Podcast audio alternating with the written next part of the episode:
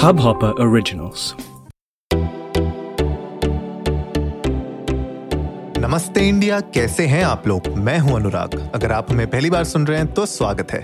इस शो पर हम बात करते हैं हर उस खबर की, जो इम्पैक्ट करती है आपकी और हमारी लाइफ तो सब्सक्राइब का बटन दबाना ना भूलें और जुड़े रहें हमारे साथ हर रात साढ़े दस बजे नमस्ते इंडिया में। गाइस सबसे पहले तो बहुत बहुत बधाई पूरे हिंदुस्तान को। मीराबाई चानू, जो इंडिया के लिए सबसे पहला मतलब खाता खोल दिया है उनने टोक्यो ओलंपिक्स में। और सैटरडे आज उन्होंने सिल्वर मेडल हासिल किया है विमेंस फोर्टी नाइन के जी वेट लिफ्टिंग कैटेगरी में।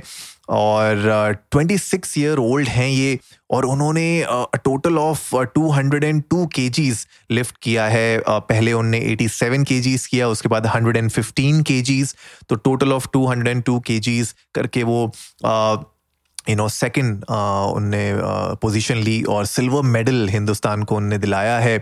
एक बहुत ही गर्व की uh, बात होती है। मतलब एक फीलिंग ना बहुत ही अलग से आती है।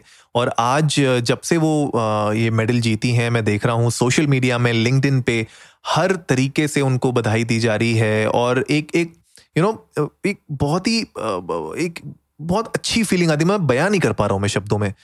वो एक ऐसी फीलिंग होती है। पर यार जो ये पूरा हो रहा है और ओलंपिक्स हो रहे हैं। क्या आपने कभी सोचा है कि हम जानते भी हैं ये जितने एथलीट्स हैं जो इंडिया को रिप्रेजेंट कर रहे हैं? हम में से कितने लोग हैं ऐसे जो एक्चुअली में ओलंपिक्स में जितने एथलीट्स गए हैं, उनके नाम जानते हों? Right right? हम में से कितने ऐसे लोग हैं जिनको ये भी पता है कि इंडिया कितनी कैटेगरीज में पार्टिसिपेट कर रहा है, कितनी कैटेगरीज में कम्पीट कर रहा है। कितने गेम्स में कम्पीट कर रहा है, हमें ये भी नहीं पता होता।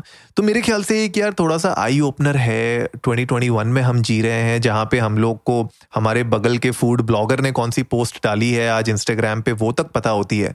लेकिन हमारे नेशनल लेवल पे, एक इंटरनेशनल स्टेज पे वर्ल्ड स्टेज पे एक एथलीट जा रहा है और मीरा भाई चानू, मुझे आई एम श्योर आप बहुत सारे, हम में से बहुत सारे लोगों ने नाम नहीं सुना होगा उनका।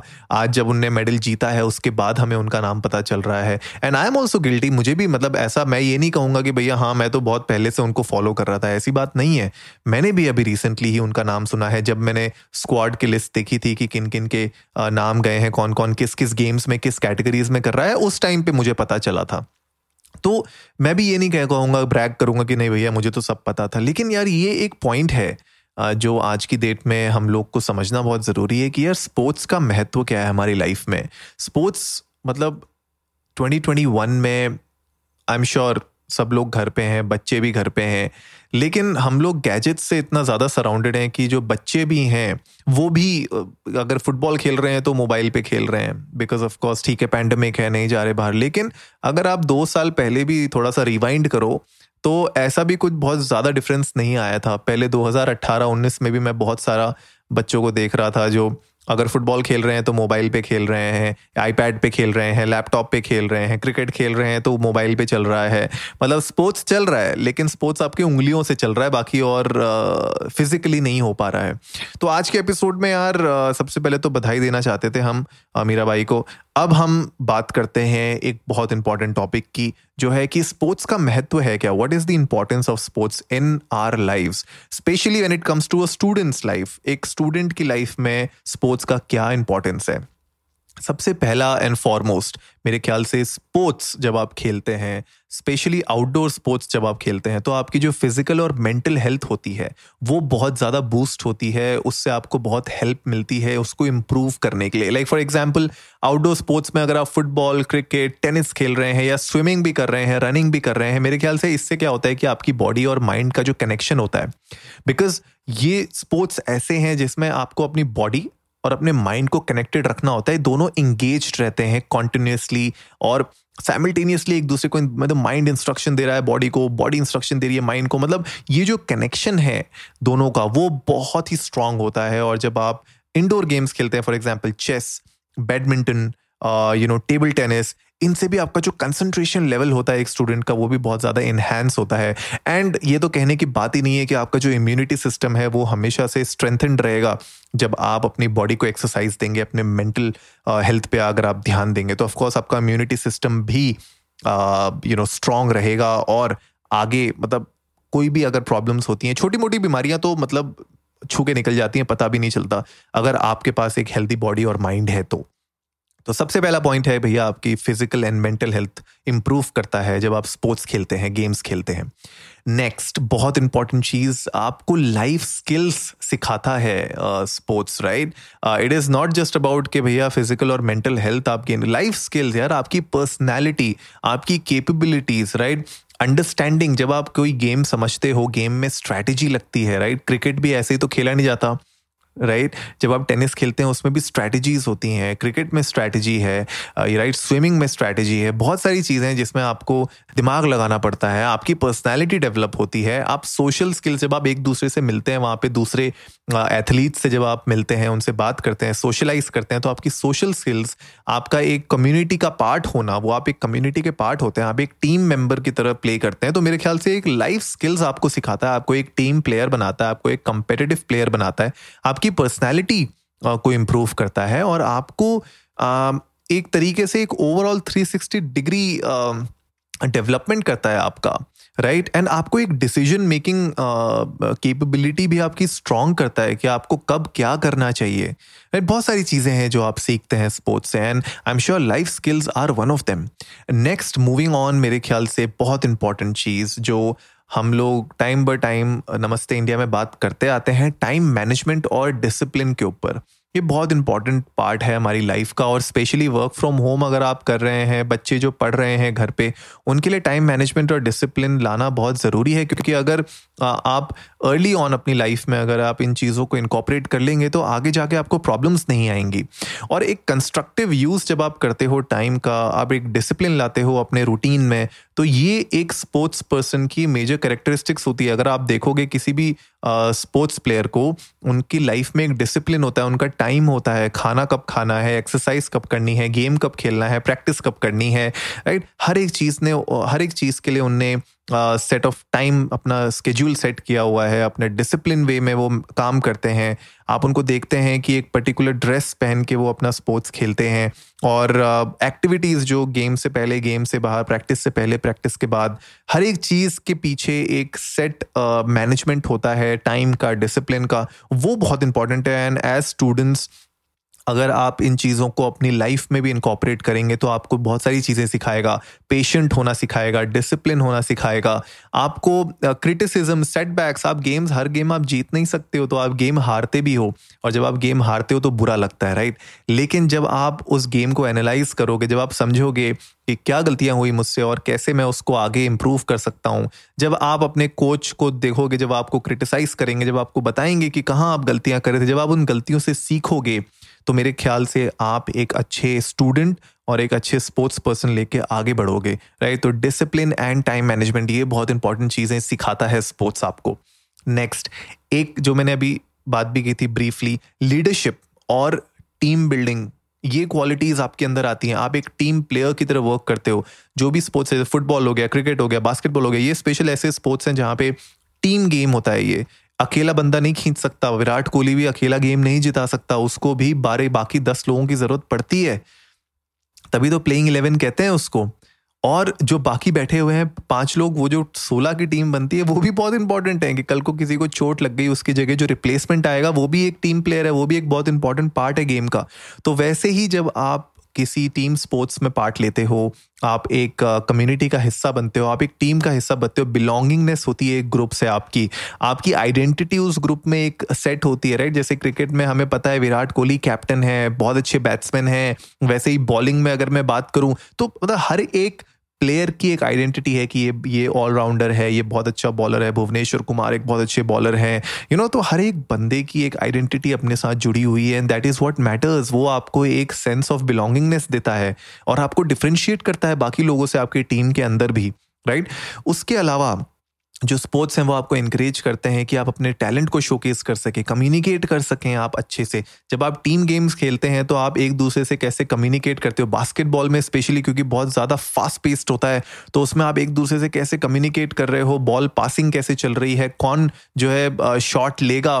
तो ये मेरे ख्याल से एक एक ऐसी चीज़ें हैं जो आपको स्पोर्ट्स सिखाता है, आपकी आइडेंटिटी डेवलप करता है लीडरशिप क्वालिटीज़ आपके अंदर डेवलप करता है एंड यू नो सबसे बड़ी चीज़ कि टीम बिल्डिंग क्वालिटीज़ आपके अंदर आती हैं एंड वो एक स्पोर्ट्स पर्सन समझ सकता है और आप जब स्पोर्ट्स खेलते हैं, वो आप समझ सकेंगे राइट नेक्स्ट बहुत इंपॉर्टेंट विनिंग एंड लूजिंग के बारे में मैंने बात की थी कि हर एक गेम तो आप जीत नहीं सकते, और जो विनिंग एंड लूजिंग है that is part of the game right इससे आप दो तीन चीज़ें सीखते हो, इससे आप एक तो फेयर प्ले सीखते हो, बहुत इंपॉर्टेंट है राइट? अगर आप फेयर प्ले सीखोगे इक्वालिटी सीखोगे जस्टिस सीखोगे, ये सारी की सारी चीज़ें मैटर करती हैं गेम में। और losing is part and parcel तो जब आप अपने डिफीट को एक्सेप्ट करते हो एक पॉजिटिव एटीट्यूड के साथ और एक कंपेटिटिव स्पिरिट में जब आप उसको लेते हो तो as a true sports person आप हमेशा अपनी लाइफ में आगे बढ़ते हो और आप हमेशा कोशिश करते हो कि यार जो मैंने गलतियाँ की पिछले गेम में, मैं उसको ना दोहराऊं। एंड अब आप अगले अगले गेम को जीतने के लिए हर एक वो चीज़ का प्रैक्टिस करते हो जो आपने गलतियाँ की हैं अपनी पिछली गेम में right and that is what it is right winning and losing is part of the game that is what teaches you it is a big part of our life as well तो मेरे ख्याल से winning and losing is a part of the game और इससे आपको बहुत सारी चीज़ें सीखने को मिलती हैं। एक पॉजिटिव एटीट्यूड आपका डेवलप होता है और एक और स्ट्रॉन्ग डिटर्मिनेशन आपके अंदर आती है कि अगला गेम तो मैंने जीतना ही है।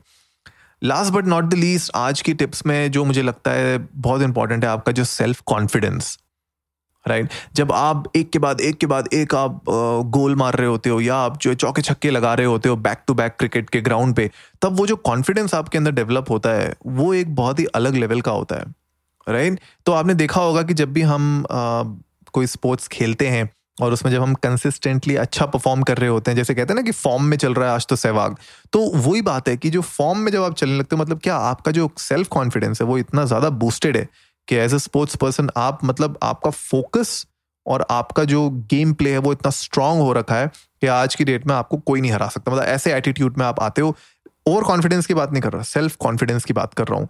तो कोई भी स्पोर्ट्स जब आप खेलते हैं और उसमें जब आप अच्छा परफॉर्म करते हैं तो आपका जो कॉन्फिडेंस होता है सेल्फ कॉन्फिडेंस वो बूस्ट होता है and that is really important that teaches you confidence patience focus and never say die attitude this is really important तो गाइज़ आज के एपिसोड में यही मुझे डिस्कस करना था। अगर आप एक पेरेंट हैं, अगर आप हमें सुन रहे हैं, अगर आप एक बड़े भाई बहन हैं, अगर आप अपने छोटे भाई बहन को देखते हैं, अपने कजिन्स को देखते हैं, अपने नेफ्यू नीस को अगर आप देखते हैं, अगर वो घर पे बैठे रहते हैं, सिर्फ़ मोबाइल पे, लैपटॉप पे खेलते रहते हैं आई नो थोड़ी सिचुएशन अभी ठीक नहीं हुई है, अभी भी प्रिकॉशंस लेने ज़रूरी हैं, लेकिन फ़िज़िकल एक्टिविटीज़ में उनको इन्वॉल्व करिए, जहाँ तक हो सकता है, कोशिश करिए कि सोशल डिस्टेंसिंग एंड प्रिकॉशंस लेने के बावजूद अगर थोड़ी बहुत एक्टिविटी वो कर सकें। और कोई ना कोई गेम अगर वो शुरू कर सकें इंडोर गेम से ही शुरू करिए भले धीरे धीरे आउटडोर गेम्स पे आइए, लेकिन अगर कोई ना कोई एक गेम पे आप उसको, उनको इन्वॉल्व कर सकते हैं तो वो उनके लिए लॉन्ग टर्म बहुत बड़ा बेनिफिट होगा।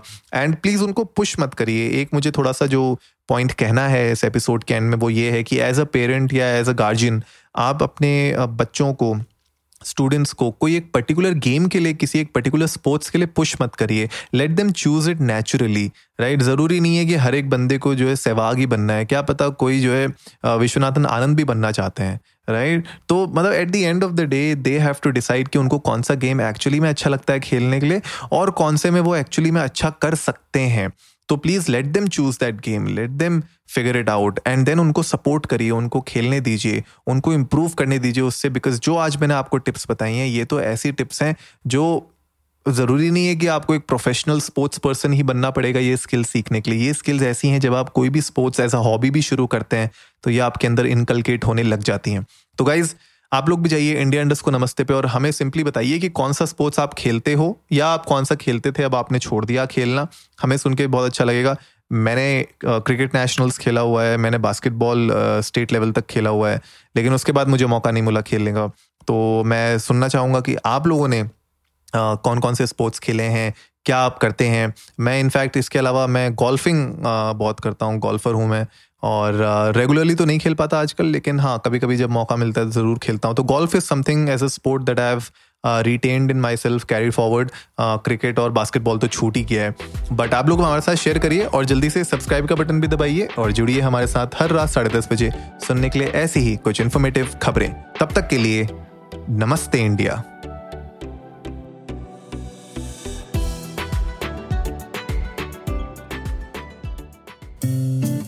इस हब हॉपर ओरिजिनल को सुनने के लिए आपका शुक्रिया।